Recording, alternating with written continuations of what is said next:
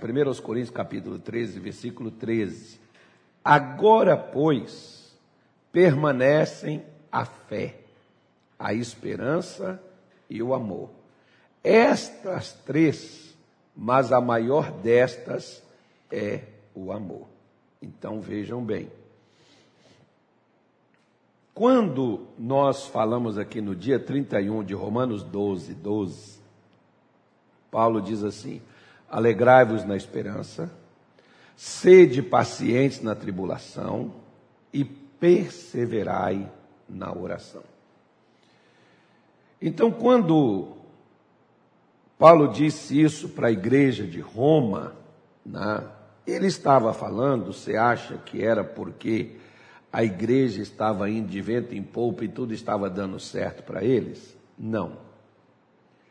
Nós precisamos nos lembrar que a igreja nasceu debaixo do chicote, dos dentes dos leões, que a igreja nasceu nos cravos de cruz, que a igreja nasceu nas catatumbas de Roma, nas prisões, a igreja nasceu diante dos maiores obstáculos, perseguições, morte, atrocidade, violência. A igreja nasceu dentro de todo este ambiente.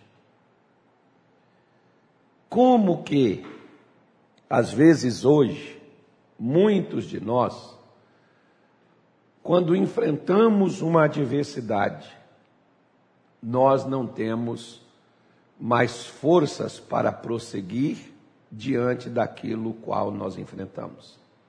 Seja problemas econômicos, seja problemas familiares, sejam problemas espirituais, sejam problemas materiais de qualquer ordem.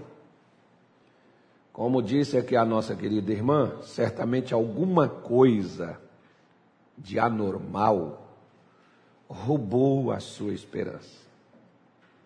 Alguns até dizem, a esperança é a última que morre, mas em alguns casos, como você viu aqui, a irmã dizendo, a minha já morreu. Mas por que, por exemplo, a nossa esperança morre antes de nós? Por uma coisa. O apóstolo Paulo, em Atos capítulo 24, versículo de número 15. No 15 não, vamos ler o 14, porque Paulo está depondo diante de um tribunal, diante de um governador chamado Félix. Paulo está diante dele né, para se defender de uma acusação que lhe foi feita. E ele estava preso. E ele foi levado a este governante. E aí, ele diz assim: olha, é, no versículo de número 14: Mas confesso-te isto, que conforme aquele caminho que, cham, que chamam seita, assim sirvo ao Deus de nossos pais, crendo tudo quanto está escrito na lei e nos profetas, tendo esperança em Deus, como estes mesmos também esperam de que há de haver ressurreição de mortos, assim dos justos como dos injustos. Os, os justos, é claro, nós sabemos, na realidade, quem crer ou quem não crer, verá isso. Por quê? Porque tanto quem crê quanto quem não crê serão ressuscitados dos mortos com uma diferença. A diferença é que os que creem ressuscitarão para a vida eterna com Deus, para a eternidade com Deus. E os que não creram ressuscitarão para a perdição eterna, ou seja, para ficar sem Deus para sempre, de uma vez por todas, porque quando tiveram a oportunidade de crer, de ouvir, de se informar, assim não o fizeram. Então Paulo estava dizendo por que, que a esperança dele estava em Deus. Paulo tinha motivos, se você pegar, por exemplo, né, nós podemos ver que Paulo tinha motivos para não ter mais esperança, Paulo tinha motivos para que ele pudesse desistir da crença, desistir da fé, porque ele passou situações as quais né, ele chega ao ponto de dizer que ele foi deixado só, foi abandonado, todos que estavam com ele o deixaram, mas Deus o assistiu. Você já teve uma sensação como esta, de que você está só numa situação e que não tem ninguém do seu lado, nem família, nem amigo, nem conhecido, nem governo, nem advogado, nem médico, porque uma coisa eu vou dizer para você: pode chegar a hora, tá? Se você nunca passou, pode chegar uma hora que você vai passar. Como assim o senhor está me amaldiçoando? Eu estou assistindo a live para o senhor orar por mim e me abençoar. Não, deixa eu falar uma coisa com você. Vai chegar uma hora que a justiça não vai lhe socorrer. A polícia não vai te socorrer. A medicina não vai te socorrer. Né? você vai ficar como se você estivesse desamparado, jogado, esquecido, deixado para morrer à míngua, como diz lá em Minas Gerais. Mas, se isso não acontecer, um dia isso pode lhe acontecer ou no futuro, porque o que nós estamos vendo o mundo caminhar é para isso. Por quê? Porque Deus já teve oportunidade de falar com o mundo centenas, dezenas de milhares de vezes. Mas as pessoas colocam a sua esperança em tudo, menos nas promessas e nas palavras do nosso Deus. Esperam em políticas, quem é de direita espera que a direita assuma o poder. Quem é da esquerda espera que a esquerda assuma o poder. Quem né, espera na medicina, por exemplo, que a medicina se desenvolva, e você viu que todo o amparato, que toda, todo o crescimento, a medicina não soube nem primeiro lidar com essa tal, dessa coisinha que veio aí e fez essa bagunça e está bagunçando ainda o mundo e deixando o mundo de cabeça para baixo. Você viu que não, até hoje, né, o pessoal está tomando as vacinas, mas não sabe se vai ter um efeito. Vamos ter que esperar para ver. Ou seja, nós temos algo concreto que eu não estou falando, gente. Entenda bem que eu não estou pregando aqui contra isso, não, tá? Pelo amor de Deus, tem gente que se esforça para entender a gente errado. E tem uns miseráveis que, infelizmente, não tem outro título para se dirigir umas pessoas dessas, uns canalhas, que são os infernautas que pega trecho do que eu digo e passa para outros.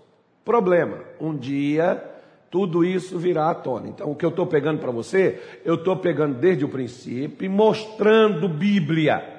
Porque os analfabetos que não lê Bíblia, que não enxerga, que não pesquisam, que não, que não vê nada, são esses mesmo que pega pequenos trechos do que a gente fala, tira do contexto que está dizendo para dizer que está falando besteira. Então, Bíblia não é Bíblia. Vão deixar de falar então tudo. Né? Larga tudo para lá. Então eu não posso pegar um pedaço da Bíblia e mostrar ela. Eu tenho que mostrar o máximo o que eu posso mostrar do que contém ela. Por isso que Paulo está dizendo. O motivo pelo qual ele não perdeu a sua esperança em Deus foi porque ele cria em tudo que estava escrito na lei. Lei é de Gênesis a Deuteronômio. Ele acreditou naquilo. E dos profetas são os livros dos profetas, os quais eles escreveram e têm registrado seus nomes. Paulo acreditou naquilo. Malaquias, Ageu, Jeremias, Ezequiel, Daniel, Oséias, Amós, Obadias. Paulo acreditou em tudo que esses profetas falaram e esses profetas deixaram registrado. Paulo acreditou neles.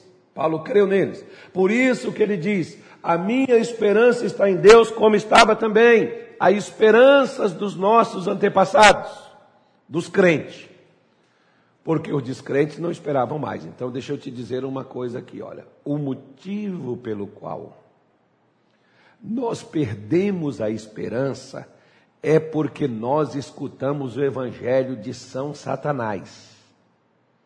Porque o evangelho de Satanás é o que faz a pessoa perder a esperança em Deus. É o evangelho do medo, é o evangelho da dor, é o evangelho do sofrimento, é o evangelho de que Deus está, infelizmente, incapacitado, que Deus nos abandonou, que Deus nos entregou a nossa própria sorte e deixou a gente decidir o que, que vai ser a nossa vida e como vai ser esse mundo. É como se Deus tivesse paralisado e Deus não tivesse poder para fazer mais coisa alguma. E a questão é que nós podemos analisar e ver que quantos de nós, quando é que eu vou saber se eu creio nas promessas de Deus ou não? É quando eu estou na adversidade, porque quando eu estou na bênção, foram elas que me levaram a esse patamar. Mas quando eu estou na adversidade, quando eu estou no luto, quando eu estou na dor, quando eu estou na perda, quando eu estou na dificuldade, é ali que mostra em quem é que está a minha esperança e ali é que mostra em quem é que eu creio.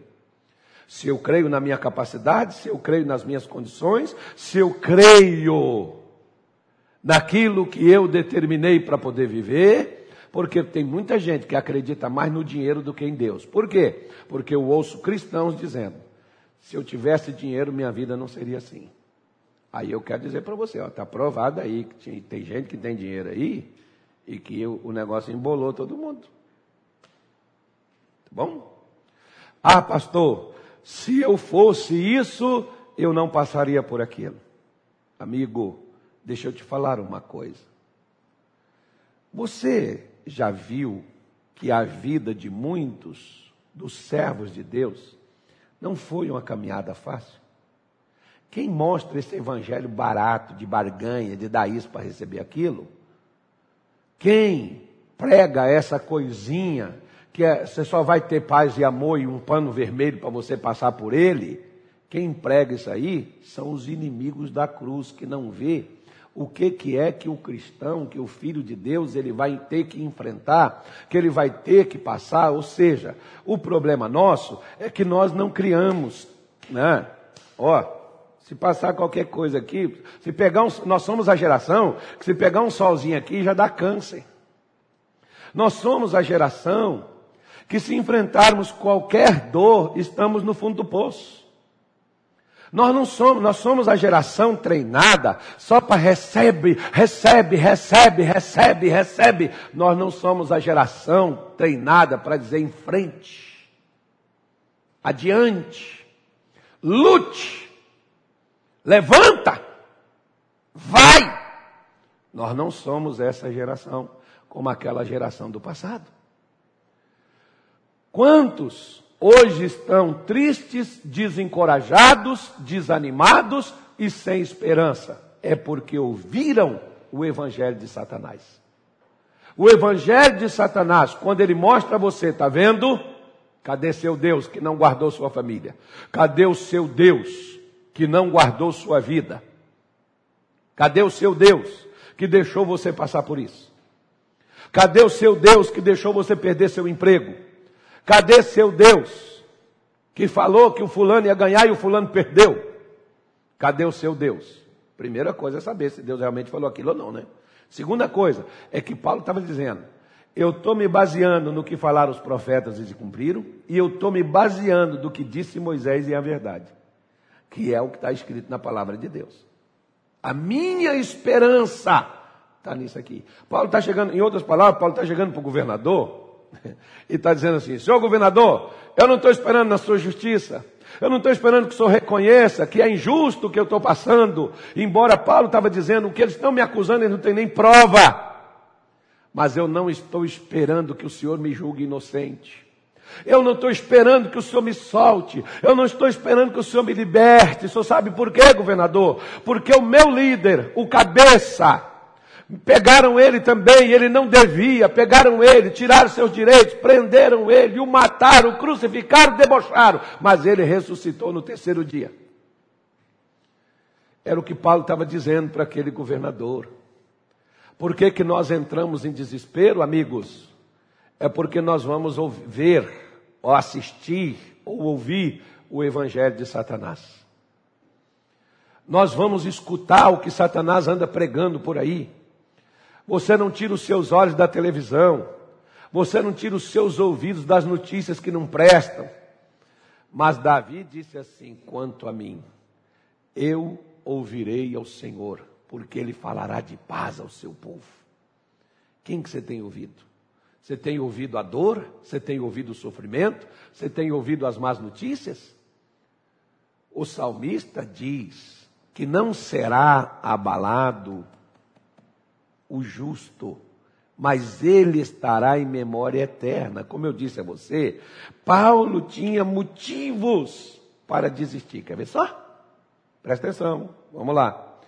Ele diz assim, ó, capítulo 11 da segunda carta aos Coríntios, versículo de número 16. É, é, perdão, é, vamos ler a partir do, do, do do, do, de, de número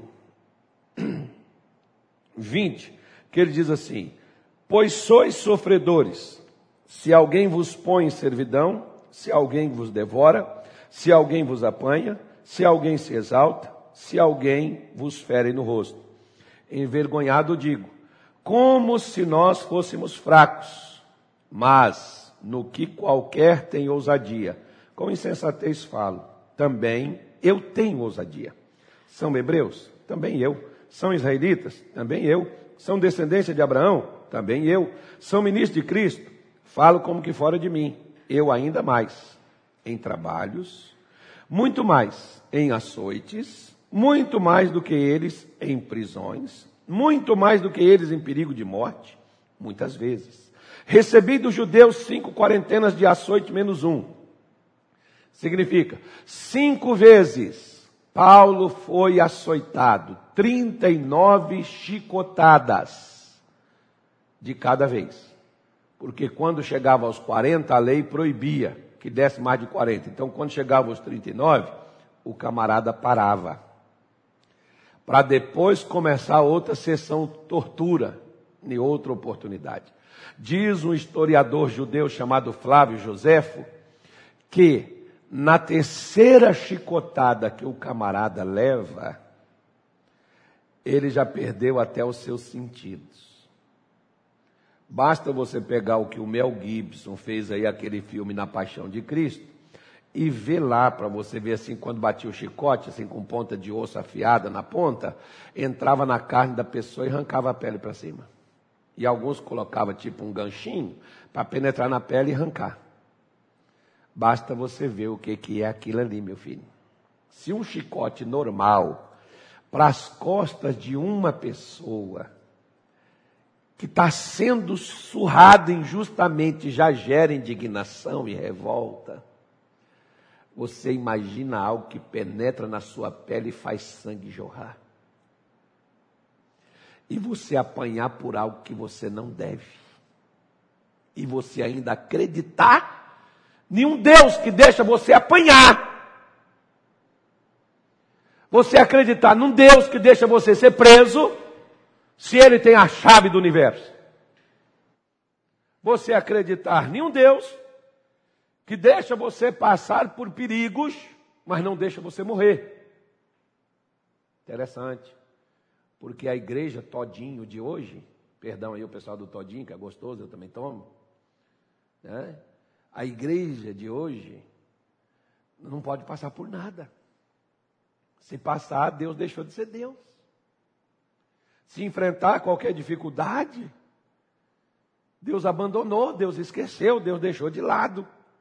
Então Paulo está dizendo: três vezes fui açoitado com varas. Sabe o que é você apanhar com vara? Não é com chicote mais, é com vara. Ou seja, cada hematoma que esse cara teve na cabeça, nas costas, nos braços, nas pernas, não tinha lugar de bater, porque enquanto a fúria estava ali, os caras batiam para matar. Deus deixou bater, mas Deus não deixou morrer. Por que, que não deixa morrer logo, pastor? É interessante que tem gente que diz assim: por que, eu estou passando por isso? Por que, que Deus não tirou minha vida? Que não é para você morrer, porque Deus não quer que você se perca. Não, vamos, vamos, vamos pensar pelo lado. Então ele diz assim: três vezes sofri naufrágio. Uma noite e um dia passei no abismo, no inferno, que ele está dizendo. Em viagens, muitas vezes, em perigos de rios, em perigos de ladrões. Já tinha ladrão naquele tempo, tá, gente? Em perigos dos da minha nação em perigos dos gentios, em perigos na cidade, em perigos no deserto, em perigos no mar, em perigos entre os falsos irmãos. Eu gosto quando chega aqui nessa parte. Porque dentro da igreja tem traíra, e muito. Gente falsa tem dentro da igreja, mas dentro da igreja de Jesus tem gente verdadeira, tem gente sincera, tem gente correta, tem gente que não se compactua, não se compactua por quê? Porque não se mistura. Tem, mas nós só olhamos o lado falso da igreja, nós não olhamos o lado positivo. Porque Satanás nos faz olhar só para o negativo. Como ele faz você olhar somente para os problemas na sua vida. Ele não faz você olhar para ver os livramentos a guarda que Deus fez, o mal que quase chegou a você, mas não te tocou. Como um dia, por exemplo, eu disse assim: você não tem a noção de quando você dorme, quando os demônios vêm para poder rodear a sua vida e matar você enquanto você está dormindo. E você não vê. Mas tem anjos de Deus acampados ao seu redor para não deixar aqueles bichos chegar perto de você. Você não sabe na rua quantas vezes um ladrão te seguiu, às vezes pensando não só tirar o seu dinheiro, mas tirar a sua vida. Você não sabe, você não viu. E Deus não deixou. Paulo está dizendo isso. Quantas vezes eu passei, estive na frente desse perigo.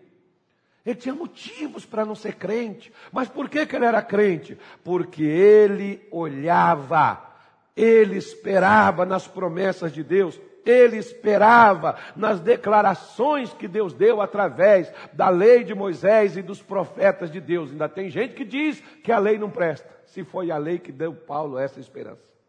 Se foi os profetas que deram a Paulo essa esperança. Hoje se fala de um evangelho que é tão poderoso, que é tão grande, e não vê que ele começou lá atrás. Aí se fala hoje dessa coisinha que muitas vezes diz aí, fazendo gente que qualquer coisa que acontece, ai, eu não vou ser mais crente, eu não vou mais para a igreja, eu não vou mais orar, eu não vou mais ajudar, pastor. Eu ajudei a igreja, perdi meu emprego. Eu comecei a dar o dízimo, pastor, as portas se fecharam para mim. Você já perdeu sua esperança diante da primeira adversidade? Vai para a palavra de Deus, vai para as escrituras sagradas. Olhe para elas. Elas estão recheadas de ânimo, de entusiasmo. Você tem um problema, Deus tem a solução. Você caiu em desgraça, Deus tem a felicidade para pôr na sua vida. Onde está a sua esperança? Onde está ela? Sua esperança né? Vamos supor, por exemplo, agora, né? A esperança de muita gente nos Estados Unidos era o, o, o, o presidente ser reeleito, perdeu. E agora? Não, mas ah, a esperança de muitos, por exemplo, não, que o Bolsonaro vai ganhar, vai mudar o Brasil. E agora? O Bolsonaro diz: o Brasil está quebrado, não tem o que fazer. E agora? Ah, minha esperança, pastor, era casar, porque eu ia casar com a Anabela, e a Anabela era que a mulher da minha vida. E a Anabela foi. E aí? E agora? A minha esperança, pastor, era minha empresa. Eu abri minha empresa, minha empresa estava me vendo de povo, mas ver essa praga dessa pandemia acabou com a minha empresa. E agora? Acabou também contigo? Pelo que eu saiba, você está me assistindo. Não dá para levantar e fazer de novo, não, filho. Aquele Deus que ajudou você a fazer, é o mesmo Deus que está aqui hoje falando com você. Põe a sua esperança nele e a sua esperança nunca vai ficar decepcionada, porque Deus nunca decepcionou ninguém. Sabe por quê? Leia um pouquinho melhor a sua Bíblia. Leia um pouquinho melhor as Escrituras Sagradas e veja que Deus é digno da gente acreditar nele mesmo quando as coisas deram errado. mesmo quando as coisas não saíram como a gente esperava. Mas talvez você também nunca observou o que é que Deus dizia sobre aquilo. Observe, enxergue o que Deus está querendo te mostrar, porque Deus vive de realidade. Deus não vive de expectativas irreais. Deus não vive de sentimento ou pensamento positivo. Deus vive de coisas concretas. E coisas concretas são Suas palavras, não são coisas vazias. Mas aquilo qual Deus falou, Ele não tem compromisso com o que eu falo, Ele tem compromisso com o que Ele diz. Por isso que Paulo diz: a minha esperança está no que Ele falou, está nas Escrituras, está no que diz na lei, no que diz os profetas. A minha esperança está em Deus. De que, Paulo? Porque nossos pais esperaram nele. Nós esperamos, nós cremos na ressurreição dos mortos. Por que, que os crentes não tinham medo da morte ou não se importava com a morte? Porque ele sabia que crente não morre, crente passa da morte para a vida. Vamos orar. Querido Pai Celestial, nesta tarde de segunda-feira, esse dia 11 de janeiro, nós estamos, meu Deus, diante da Sua presença nesta tarde. Meu Deus, e diante do Senhor nós viemos para dizer a Ti: pode até, Senhor, surgir algo que se ofereça para nos ajudar, mas a nossa esperança, meu Deus, está no Senhor, não nenhum vazio, mas está naquilo que o Senhor prometeu na Sua palavra. E na Sua palavra o Senhor disse: espera no Senhor e Ele fortalecerá o seu coração.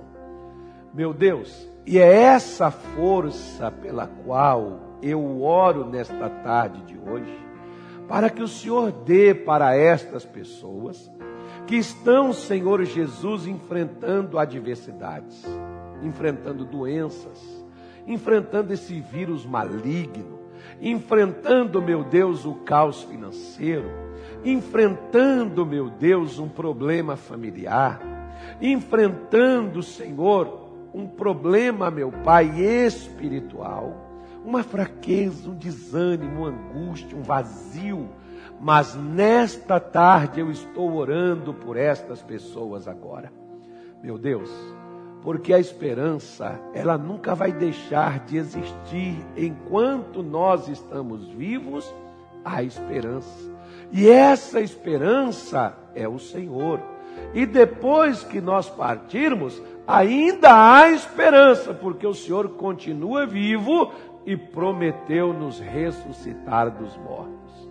Por isso, Senhor Jesus, nesta tarde de hoje eu te peço, toca, meu Deus, nesta vida, nesta pessoa, meu Pai, aquilo que a deteve, aquilo que roubou o seu ânimo, aquilo que roubou a sua fé, aquilo que tirou sua esperança, aquilo que trouxe medo, pavor, angústia, tristeza, aquilo que trouxe, meu Deus, a miséria, as doenças, as enfermidades, as imperfeições. Eu oro nesta hora e eu te peço, o poder de Deus entre em ação e toque o que a medicina não dá mais esperança de recuperação, Senhor o que a justiça, meu Deus, não fez por esta pessoa, o que as pessoas não fizeram e podiam fazer, mas não fizeram. O Senhor é a nossa única esperança e nós acreditamos piamente nisso. Por isso, meu Deus, manifeste o poder restaurador do Senhor agora.